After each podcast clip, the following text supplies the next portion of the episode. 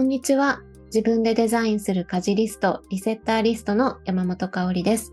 あの人の毎日は家事や暮らしをテーマにしたポッドキャスト番組です。さて、えー、11月に入りましたので、えー、ゲストの方をお迎えしています。えー、グラフィックデザイナーの古市弘子さんです。古市さん、こんにちは。こんにちは。今日はよろしくお願いします。よろしくお願いします。はい。えっと、古市さんには今週と来週2週にわたってお話を伺っていきたいと思います。はい。えっと、実は、あの、古市さんは2回目の出演ということで、えっと、ちょっとね、振り返ってみたところ、2021年の、えっと、6月エピソードの57と58回が前回ね、出ていただいた時だったので、まあ、ちょっと覚えてるよっていう方もいるかもしれないんですけど、最近ね、聞き始めたっていう方もいると思うので、ちょっとだけ、あの、簡単な自己紹介をお願いしたいなと思います。はい。えっ、と、スペインに住んでいまして、こちらでグラフィックデザイナーをしています。えっ、と、かおりちゃんとは、昔仕事で知り合って、何年前だろう？20年ぐらい前ですね。そうかもね。うん、はい、そのくらいですね、うん。そっから仲良くさせてもらってるんですけど。でも、マドリードに暮らして何年くらいですか、今で？今で10年半ですね。お、もう10年経った。10年た私もっと短いかと思ってたんですけど、うん、かおりちゃんが松本に暮らし始めてから、うん、11年くらいだから、えー、ちょっとでしょ、うん、もっと長くかおりちゃん松本に住んでると思ってたんであんまり変わらないんですよね、うん、変わらないね。そっか、うん、えー、多分ビザ行くかどうかって話してる時に松本に遊びに行ったりしていて、うんうん、でその後まあしっかりビザの取得の手続きとかをして待ってたら意外と早く降りてすぐ行けたっていう感じだったのかも。そうですね。そっかそっか。うん、だからもうマドリード、ずっとマドリードですよね。ずっとマドリードです。うんうん。に、えっと、いて10年で、で、前回、えっと、ポッドキャスト出てもらった時は、その向こうでの暮らしの話とか、あと、えっと、ご結婚されて、はい、結婚して何年くらい？それも3、4年？結婚して違う。もっと？猫、猫の誕生日より1年短い。6年です。6年？あ、そんなにもう経つんだ。6年です。そっかそっか。で、ご結婚されて、で、そのまま、えっ、と、暮らしてて、なんか家事分担とかどんな感じですか？とか、まあ、うん、あの、古市さんのえっ、ー、と、ケースとか、あとそのスペインでは一般的にどんな感じなのとか、そういう話を伺ったり、あとあの、家電？スペインでなんかこう、嫁入り道具的な家電があるよとかっていう情報を 聞いて、テルモミックスを教えてもらって、はい、で、なんか、その後日本、一回日本に入ってきたけど撤退したらしいとかって言って、その後また来るのかなと思ってたけど、今んとこ来てない感じです。結局私も導入するのはやめてあ本当？うんうん。あの私あんまり日本にいる時みたいにたくさんこう何種類も一食に作るってことはしないんですけど、うんうん、こっちってこう一皿大きな料理があってちょっとつまむのがあるぐらい、うんうん、日本みたいに一汁三菜的な考えはあんまりないので、うん、そういうなんて言うんだろう。ドーンと大きい一皿を作る人たちには向いてると思うんですよね。うんうんうん、だけど日本の料理ってこう並行して何個も作る、うんうん、そんなに種類を作らないにしてもなんかこう手順の多いのをやってると、うん、私には必要ないのかなっていう気がして。そそれだったら場所取らない方がいいなっていう感じの気持ちになって買わなかったんですけど、うん、友達はそのテルモミックスのなんて言うんでしょうコピー版、うんうん、セコテックっていうメーカーがあって、うん、いろんなもののコピー商品が だけど意外と性能はいいっていう。あそうなんだ。面白い。あるんですけど それを買って夢中になってたのでまあ、楽しいんだろうなっていう。うんうんうんうん同時に何種類かできるって話もあるんだけどいまいち想像がつかなくて、うんうんうん、なんかそうテルモミックスとは何かっていうのをちょっと補足しておくと、うん、あの、はい、日本でいう、えっと、ホットクックみたいなものにさらにブレードがついてて、えっと、刻んだり切ったりもしてくれた上で調理までみたいな感じだだったよね。はい。そうそうそう洗うところからやってくれる。その保存するお野菜を洗うとかの機能もあるらしくって。えー、えー、それすごい。うん、でそれもあってさらにこう、アタッチメントとかをつけると蒸し料理もできて、例えば何て言うんだろう野菜のポタージュもできるしで友達はラザニアを作ったって言ってたから、どういうことか聞いたら、うん、そのソース、うん、2種類のソースはえー、テルモミックスで作って、うん、オーブンに入れるのだけ人の手って言ってました。あそっか、うん。オーブン機能はないみたいです。うんうんうん、だからあとは重ねてオーブンに入れればいいよっていうその材料が揃うみたいな感じか。材料が揃う。だけど材料入れたら全部やってくれる。うんうんうんうんうん。だからそこが多分日本で今流行ってるホットクック的な家電があるんですけど、それはなんか切って入れて、うん、あとは自動で煮込んで仕上げてくれるみたいな感じなんだけど、プロクッカーとは？あ、そうそうそうそう、そんな感じ。なるほど。うん、は結構定着したっていう感じがするんだけど、うん、うんうんその切るとこからとか洗うとこからっていうのは全然ないので、どういう作りになってるのか。作り、見た目はそんなに、まあ、大きいんですけど、日本のキッチンから考えたら結構大きくて。ね、大きそうだよね。うん。おなんて言うんだろう。高さで言ったら、こう、指先から肘ぐらいまではあって。うん。炊飯器より大きい感じだよね、きっと。炊飯器をもうちょっと高高さを出した感じですかね。だけど、うんこう円錐状になってるんで調理する部分は。うん。もうちょっとこうなんていうんだ空間の圧迫感はないんだけれど、うん、まあ大きいですね。日本のキッチンのサイズ考えると大きいかな。うん。へえねなんか毎回テルモミックスの話になるとどうなってんのとか すごい めっちゃ質問したくなっちゃうんだけどそうそんな話にないからね、うんうん、もうちょっと詳しく話せればいいんですけど。ね、そう。なんか、その話を前回もね、してるので、エピソード57、58あたり、もしよかったら、ご興味あったら聞いてみてください。はい。で、えっと、その前回の収録から2年大体経ったかなっていう感じなので、なんかこの2年間で変化したこととか、どんな、なんか変わりましたかっていうのもちょっと聞きたいなと思ってたんだけど、なんか前回特にコロナ禍だったから、あの、割とその、そういう話もちょっとしたりしてた気がする。あの、なってすぐじゃなかったけど、うね、うんうんうん。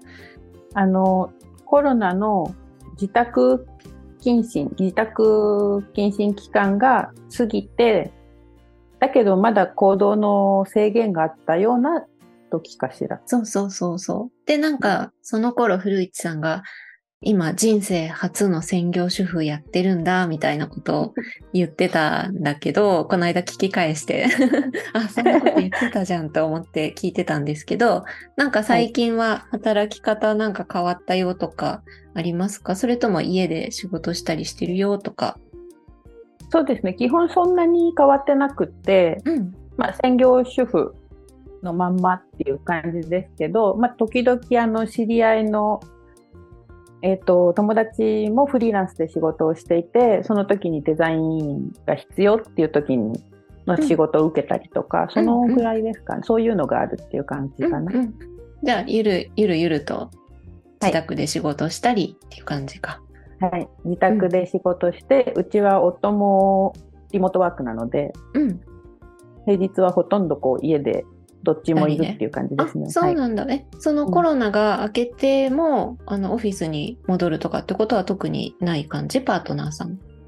えっと、戻るかもしれないって話だったんですけど、うん、うちパートナーが、えっと、プログラマーなんで、うん、そのコロナの時にすごい需要が増えて、うん、でもうひっきりなしにいろんなところから仕事のオファーがやっぱ来るような状態。どこもいろんなそうネットオンラインのシステムを作らなきゃいけないっていうので、うん、そういうのもあって会社がすごく大きくなったんですよね、うんうんうん、コロナの間に。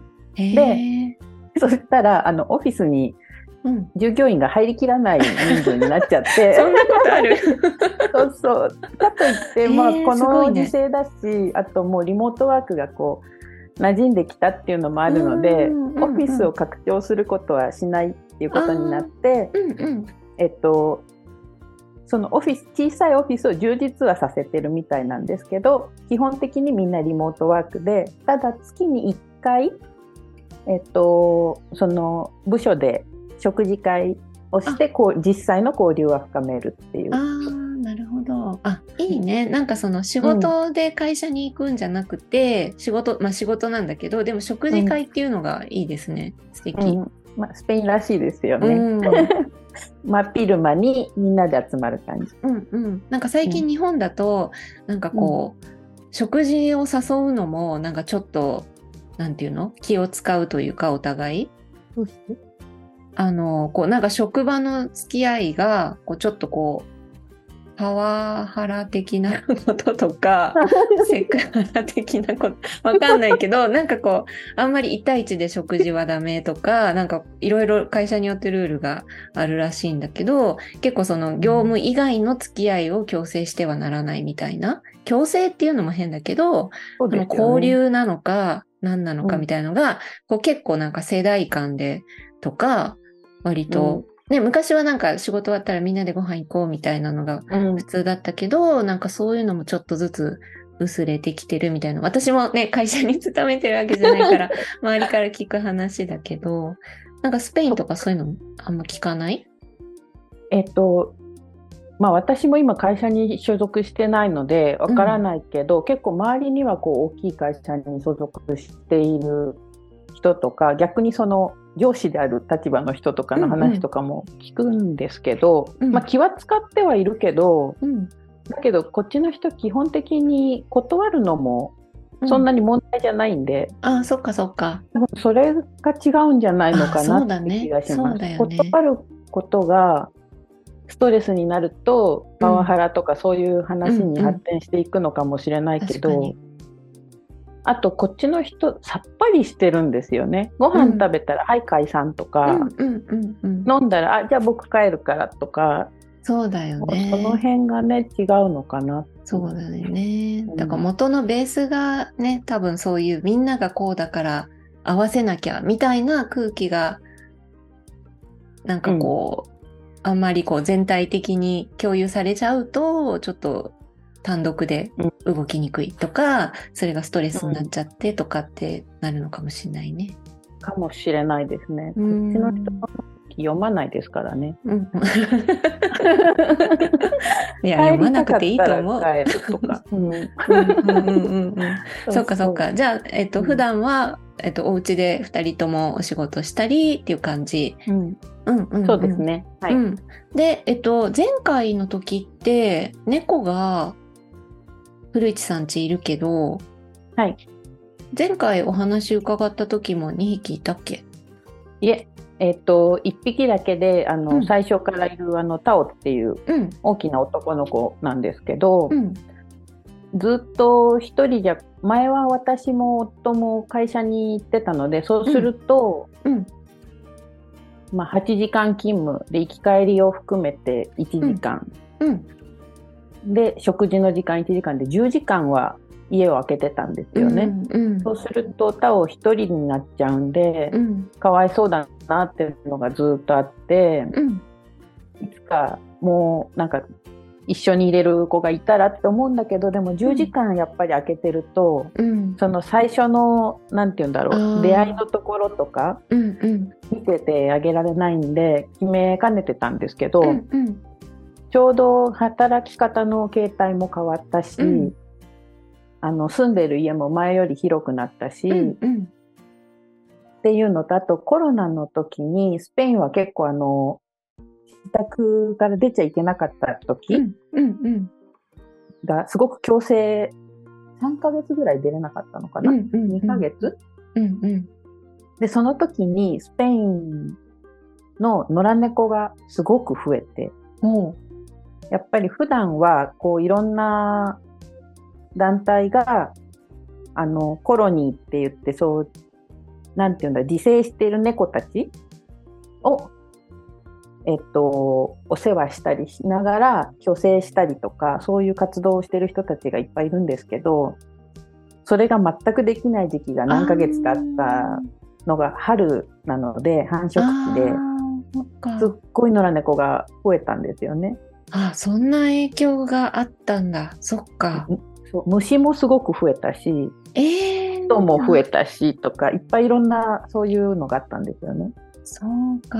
あと空気もきれいだったし、あそうだよね。車が動かないかうんうん。ら、なんかね観光地とかも結構人が来なくなったからね環境が良くなったみたいなのあったもんね。そうそう。本当に変わってて、でまあマドリードはそんなことなかったけど村とかうん。小さな町に行くと鹿が降りてきてたりとか、えー、そういろんなことが変わっててやっぱり都市都市部もその野良猫の繁殖っていうのが増えてで、えっとその組織の人たちとかがまた保護活動を始めたらすごく子猫がいっぱいってことに気がついてもういしあの保護猫がもうなんて言うんだろう手に負えないぐらいになってるっていう時に、うんもう一匹うん。私たちもタオの妹が欲しいねっていう話になってうん探していってきたのが、うん。えっと、ゾエって言って、うんうん。女の子なんですけど日本でいうサビ猫、うんうんうん。こっちだとべっこうって呼ばれるんですけどそのちっちゃいおてんばの女の子がいます。ねえ今だからどのくらいまだ？1歳？2歳 ?1 歳、2歳ですね。2歳になったうんうん2歳。ね、あのーそう、古市さんのインスタグラムにね、たびたび登場して、めちゃめちゃ可愛いので、またちょっとリンクを貼っておきますので、よかったら皆さん見てみてください。ね、じゃあ今その猫2匹でちょっと賑やかになって、で、しかも2人ともが家にいるから、もうタオなんてめっちゃ嬉しいんじゃない？うん、もうずっとくっつかれてますね。またなんか10時間いなくなっちゃ困ると思ってひっついてね、いるんだろうね。あとちょっとやっぱり2人になってからうん。なんていうんだタオが少しお兄さんになったっていうのもあって。あの妹に譲るあ、すごいね。やっぱ役割みたいな感じ、で妹が来てから妹が私にべったりだったのでうん、タオはうちの夫の方に行くようになってえー、面白い。そうそうそういうのを見てるとあなんか人間の子供みたいだなとか思いますね。んなんか環境で行動が変わるんだね。そんな風に。猫同士。ねへえ。本当はもうちょっと年が近ければもっと仲良かっただろうなと思うんですけどそっか。タオもう7歳なんでうんうん、大人、うん結構大人なんで、そんな、ね、赤ちゃんに付き合ってられないよみたいなところあったんですけど だけど朝とかはやっぱ2人でよく走ってますね。うんうんうんうん。へえ。じゃあなんかね、今までに、あの、一人だと、他を一人だと、一匹だと見え、見えなかったような行動とか表情が新しく見えるようになったりしたんだ。そうですね。うんうんう。うんん、で意外とあの譲ってあげたりするんだなとか、うんうん。でやっぱり下の子もうん。上を見て、うん。あの学ぶんだなとかへえ。面白い。ねえ。なんかうんちょっとちなみに、その子猫時代のタオと全然違う、今の子は。性格とか。性格、まあ、行動猫なんで2人ともこう子供の時はいっぱい遊ぶのが好きなんでしょっちゅう飛んだり跳ねたりっていうのは変わらないけれど、うんうんやっぱり男の子と女の子うんの違いももう体格も全然違うし、まあ、特にタオは巨大なので巨大。あのまだミルクの時代からうちにいたけど手足がとにかく大きかったし、あと何て言うんだろう筋肉量が全然違う、うんうんうんうん、女の子はもうふにゃふにゃしてて柔らかいし手足もちっちゃいんだけれど男の子だったからタオはこう固めっうんていうか弾力があるっていうか、うんうんうんそういう違いもあるし。へそう。ー男の子だからなのかタオなのかすごく甘ったれ。女の子の方が独立してるっていうか。そっかそっか。まあもちろんね個体差というかその個人のね性格もあると思うけど。へえ面白いね。なんかでもその筋肉質とか軽さとかっていうのは、人間の赤ちゃんもやっぱり一緒だね。なんか同じ重さの子供を持ち上げ、抱っこして持ち上げても女の子はふわっと上がるけど男の子はずしってしてて、うん。その体重の差じゃないんだよね。なんかこう詰まり方っていうか。なんか密度。そうそうそうそう。なんか女の子の方がもうちょっと空気を含んだようそなう、そう。ふわっとこう持ち上がるんだけど、うん、男の子なんかずしってする。うんうん。ね不思議だね。ね。やっぱり筋肉量とかなのかな？なんかそういうあとのがあるんだ力ね。強さ顎うん。特に猫は喧嘩とかテリトリーの喧嘩があるんで、うんやっぱ男の子たちは顎が強くて。あ、そっか。で女の子たちはこう顎がシュッとしてるっていうか、へー。ちっちゃめなんでタオは結構すぐあの猫の乾燥したご飯カリカリうん。食べれたんですけど、うん。例えば顎が弱いのと歯がちっちゃかったから食べれなくって食べれないんだ。へえ。食べなくてうんうん柔らかいご飯最初は食べなかったですね。ああ、そっか。そっか。そういう力もじゃあ全然違うんだ。面白いな。へえ。なんか、ちなみになんですけど、あの、ヨーロッパ全体なのか、ちょっとスペインはとか、また違うのかもしれないけど、一般的にそうやって、新しくこう家族に動物を迎えるってなったら、猫にしろ犬にしろ、なんか、ペットショップとかは禁止とかっていうのはヨーロッパで聞いたりすることもあるけど、スペインとかってどういう風に迎えるのが主流とかあるんですか？えっと、もうペットショップっていうのは禁止されててうん。いつそれが禁止されたのかまでは覚えてないんですけど、うん。まあ、国によってちょっとずつ違うとは思うんですけど、多分ヨーロッパ全体としてうん。そういう傾向にあるうん。っていうのは変わらないと思うんですけどスペインは何年か前からペットショップが禁止っていう法律ができて、うん。えっと可能性があるのはそういう団体保護団体から、えっと引き取るか、うんあとは、えっと、それぞれの自治体もそういいう、なんて言うんだろう保護犬猫をうん。あの引き取ってくださいっていうキャンペーンとかをやっていてそういうのと連動してて、うん。うん。ちなみに犬猫だけじゃなくてそこにはハムスターとか。鳥とかもいるんですけどへえ。ウサギとかねうん。だけどまあ、多いのは犬猫でうん。そしてあとはブリーダーさんうん。うん。うん。それはまだ、えっと、許可されてるみたいですね。うん。うん。でうん。ちょうど先月末に他の法律ができて犬猫の、うん。うん。犬は24時間以上一人で放置してはいけないっていあうー法律ができてあとうん猫は3日まで、うーん。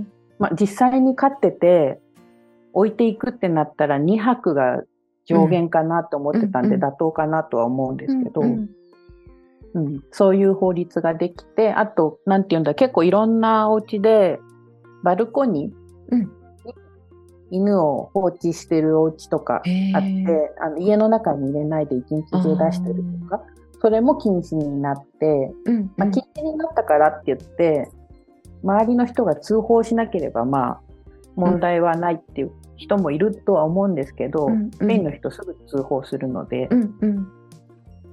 そういうことはできなくなったって感じですかね。へえ、え、ちなみになんか物件借りたりするときに動物、日本とかだとさ、あのペット可とかペット不可とか物件みたいなのあるけど、スペインもそういうのってあるの？あります。うーん、そっか。うちは平気だったけど、うん。いくつか見たところではペット禁止って、あの、なんて言うんだろう。その、賃貸のサイトとかにもうん。載せてる人もいれば載せてないけど、実際に見に行った時にダメって言われることもあそっか。そしたらもうじゃあ別のところっていう感じで。なんか意外と見つけるの難しいとかある？それとも意外と割とみんな OK なとこが多いとか？うん割と OK ですね。うんうんうんうん。まあでも、年々増えてる気はします。ペットうん禁止とか。うん、あ、増えてるの？禁止の方が？うんへえ、うん。多分、こう、家をあまり、なんて言うんだろう。丁寧に扱わない人も増えていて、うんうんそうすると、や家主さんの負担が大きいので、っ。ていうので、だんだん条件がうん。昔より厳しくなってる気がする。んなるほどね。そっかそっか。ね、なんか日本も割ともう最近は保護猫をとか犬とかうんそういう,、いうところからあの迎えるっていう方も増えてきてはいるけど、まだペットショップとかは普通に見かけるなぁうん。うん。ペットショップはもう、あの、ペットショップ、お店があっても、うん。あの、餌とか砂とか、うんそういうの売ってるだけで動物はいないっていう感じですね。うんうんうん、ペットグッズだけ、ペットグッズのお店。うんうんなるほどね。そっかそっか。ね、なんか、そう、このポッドキャストね、聞いてくださってる方の中にも、あの、動物ね、家族に、あの、いるよっていう風な方もいると思うので、なんかこういうのね、なんか、国が違うとどんな感じなのかなっていうのを聞くの楽しいかなと思って、ちょっとはい、お話伺えてよかったです。で、今日はね、もう一個ちょっと、あの、お話聞きたいことがあって、はい。なん。か旅？旅のことというか、そのコロナも明けたと言っても、まだ別に消えたわけでは 全然ないとはいえ、あの、うだいぶ移動がね、あの、自由になってきたんじゃないかなっていうのはあって、そういうのはなんか、どうですか？古市さんも普段暮らしてて感じる？ヨーロッパ内の移動とか、国内移動ヨーロッとか。パ内はうん結構早かったんじゃないですかね、動き始めたのが。やっぱま陸続きっていうこともすごく大きいと思うんですけど、うんうん。あの、なんていうの、キャラクター的にもうん。日本の人たちみたいにうん。そんなに長く頑張っていられない？うん。人と会わないとか 動かないとか。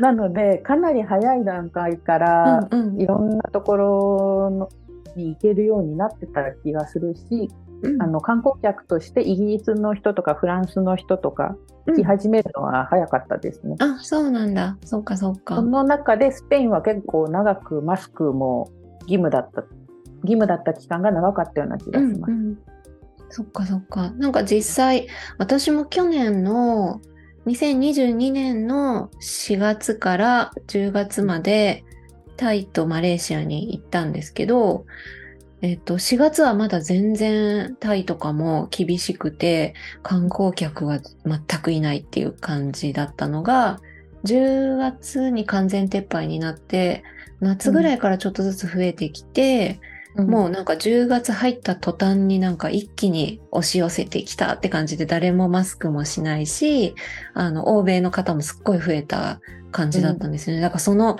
変化の差がすごかったの記憶にあるんですけど、なんかマドリードとかだともっと早い段階で、もっと早かったと思います。もう今は多分コロナの頃のことを覚えてる人の方が少ないんじゃないかぐらい。何の面影もなくて、うんうん。で動くことにも何の危機感もないっていうか。うんうんかな？私日本に結果45年帰れなかったんですけど、うんうんうん。コロナの1年前から帰ってなくて帰ろうとしたらコロナのパンデミアが始まってで帰れなくなってだけどいろいろやらなきゃいけないこともあるしどうしても行きたいと思って去年の夏うんうん。短期で1回行ってるんですけど、うん。その最初行くってなった時もいろんな手続きとか証明書が必要でうん。で国とか乗り換えの場所によっても変わるのでうん。まずその情報収集が大変であと毎月のように変わってたのでうん。今はいるいらないとかね。うんもう大変だであと日本だと2週間家から出れないとか、うんうんそういうのもあってだけどその感じが意外とあの海外から行くんじゃないと大変さが分かってもらえなくてうち母とかすごいのんびりしててうん。「あ来るのね」みたいな「でも私旅行に行っちゃうけど」みたいな「えそうなの?」みたいな「私って家から出れないんだけど」みたいな話とかもあったんですけど、まあ、その辺をクリアしてって行けたけれどあまりにもヨーロッパと日本の差にびっくりしてあもうスペインマスクしなくてよくなってて、うん。薬局とか病院とかあ。うんうん。老人ホームとか以外ではしなくてよかったんで、うんうんうん。でイギリスな私ロンドン乗り換えだったんですけど、イギリス空港もしてる人いなかったんで、うんうん、なんか私してたんですけど、うん。変な目で見られるみたいな、感じで逆に目立っちゃう？そうそうそう。で日本にあ飛行機の中 JAL だったんで日本航空だったんで、しなきゃいけなくて、マスク。して、久しぶりにこんな長時間したなって思って日本着いたらまあどこ行ってもしなきゃいけなかったんで。ああそうなんだ。そっか。去年の夏2022年の夏？うん、道歩く時はしなくてよかったのかな。でも撮ってる人ほとんどいなくって私撮ってたんですけど。うんうんうんうんなんかこうあこういうのが居心地悪くてし続けちゃう人がいるんだろうなとかうんそういう時期だったのかな、うんうん。でそんなのを見てスペイン戻ってきてうん。何があと違ったかな？あ去年は夏のバカンスがうん。国内旅行の人がほとんどだったんでビーチがもうなんて言うんでしょう。あのイワシの缶詰じゃないけど。ぎゅうぎゅうぎゅうぎゅうだったのがそううそう。みんなやっぱりそのいろんな制限だったりとか書類だったりとかうんわからないことがあって、うん。国から出なかったのが、うん、確かに面倒くさいもん絶対めんどくさくって。うん。あとワクチン絶対しないと出れないとか、そういうのもあったんでうん。結構いっぱいなビーチにみんな文句言いながらもいるっていうのが、うんもう去年ぐらいからうん。あ去年じゃない一昨年？あ違う去年か、去年からみんな外に出るようになったんでだいぶ人が減ったっていう感じかな。ああそっかそっか。うん。へえなるほどね。だからスペインの方は外にも出るし今度別のエリアからもスペインに来るしみたいな感じ、うん、うん。はい。そっかそっか。最近は古市さんはなんかどっか旅行とか旅とかして印象に残ってるとことかありますか？そうですね。私国外あんまりまだ出てないんですけどうん。スペイン国内では結構動いていて今年の夏は友達の持ってる家を借りてうん。ビーチのある町北スペイン、カンタブリアっていう地方なんですけど、へえそこに一月ぐらい行ってたんですけど、うんうんうん。猫も連れて。うんうんうん。で最初の1週間ぐらいはリモートワークしてあとの3週間ぐらいは、まあ、バカンスだったんですけど、うんうん。そういうのとかあとこの前ビルバオ、うん。えっと、バスク地方のうんうん。結構、えっと、大きな都市なんですけど、うん。有名なのはあのグッゲンハイム美術館とかがあって、そこに友達がいるんでうん。行ってきてちょうど草間彌生さんの展覧会とかが出たのでそれ見てきてあとサラゴサも行きましたね。へえじゃあ国内いろいろ回る機会が多かったって感じ、そうですね。週末だけとかうん。短期間だったりですけど、うんうんうんちょこちょこ行ってます。へえあ週末だけとか行くときは猫ちゃんはお留守番したりもするの？大体連れてく？週末の時は、えっと置いていきます。やっぱ連れていくの負担になるんで、車のうん。あそっ旅が。かそっか。基本的はには、えっと2、3泊までだったら置いてって、うん。その代わりあの友達が毎日見に来てくれるんで。あそれ安心ですね、うん。そっかそっか。うんうんうん。だし一人ぼっちじゃないし。うん。うん。で、一応あの、お留守番カメラ。うんうんうんがあって、て。うん。あの食事の場所の周りとかが見れるようにしておくと、なんか問題があった時にうん友達に連絡ができてとか、そういうのうんうんうんなるほどね。そっかそっか。あいいですね。えー、じゃあなんかいいな。いろんなところ、スペインの中でもね、あの、んエリアによって全然美味しいものも違ったりとかもありそうだし。うん。私は北北が好きです北スペイン。あ、そうなんだ。うんへえ。まあ北の特徴は？どどういうことがと特徴的な？北北の多分日本の人が考えるすごいスペインらしいスペインって南なんですけど白い街とか、うんうん。あの明るい底抜けに明るい感じとかは南なんですけど北スペインはもうちょっとこう緑が多くて。山とかもあって、まあうん海もあるんですけど、まあ、食事がとにかく美味しいですね。、あそうなんだ。へえ。魚介類とかうんうん。美味しいですし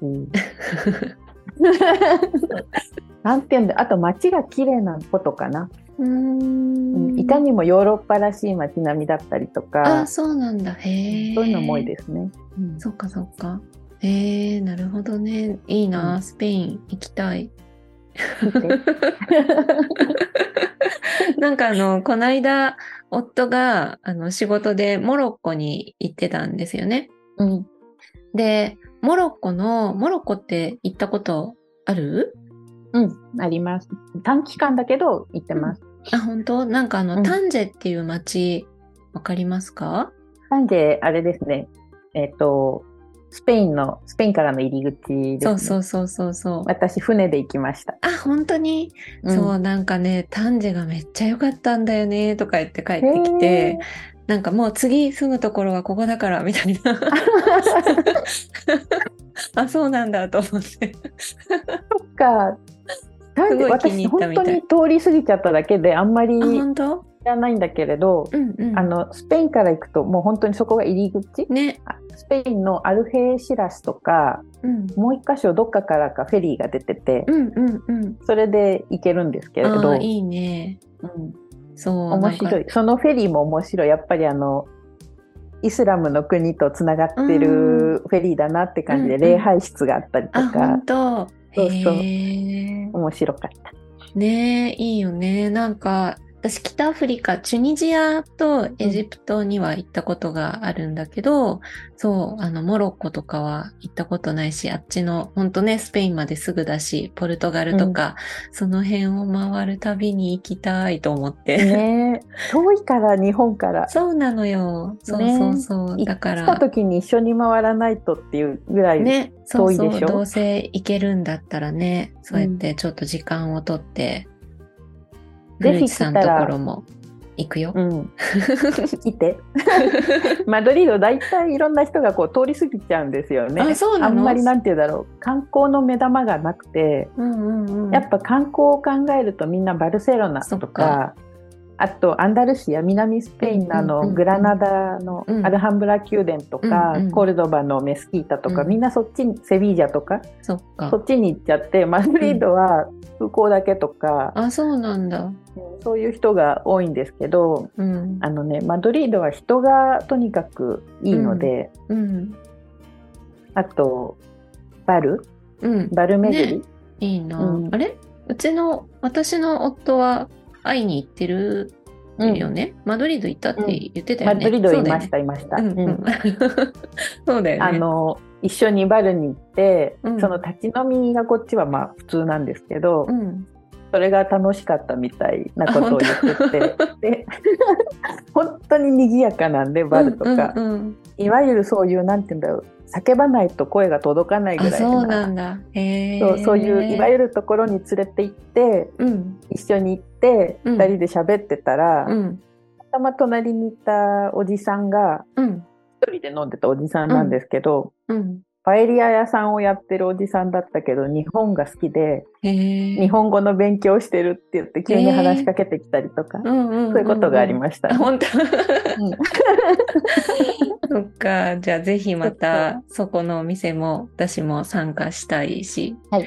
うん。なんか古市さんが普段行ってる好きなところとか一緒に遊びに行けたら嬉しいなと思ってます。ね。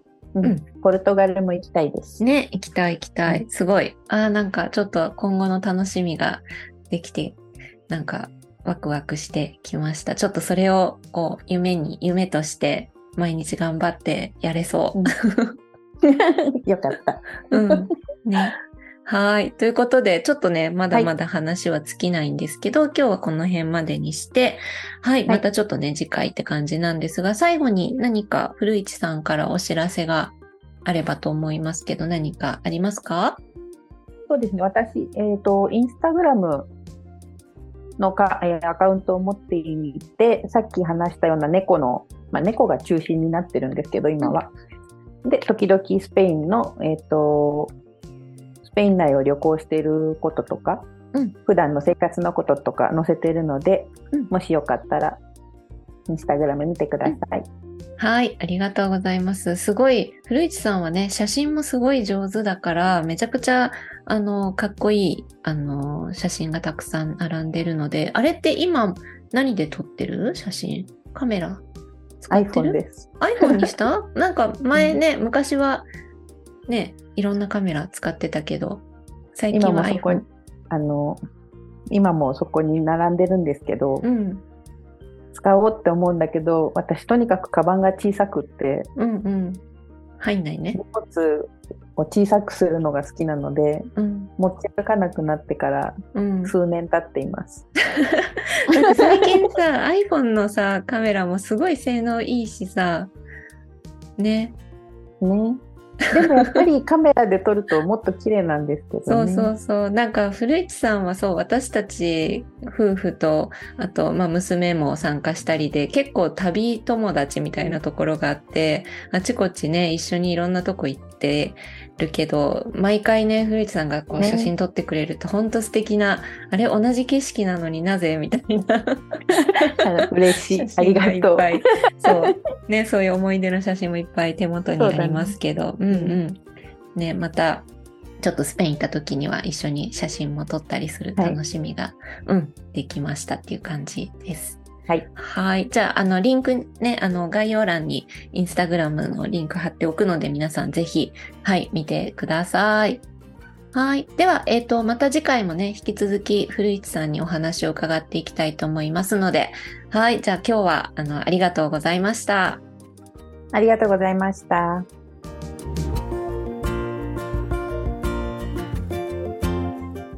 今回のあの人の毎日はここまでとなります。概要欄にお便りフォームをご用意しています。感想、質問、トークテーマなど募集していますのでよろしくお願いします。それではまた次回お会いしましょう。山本香里がお届けしました。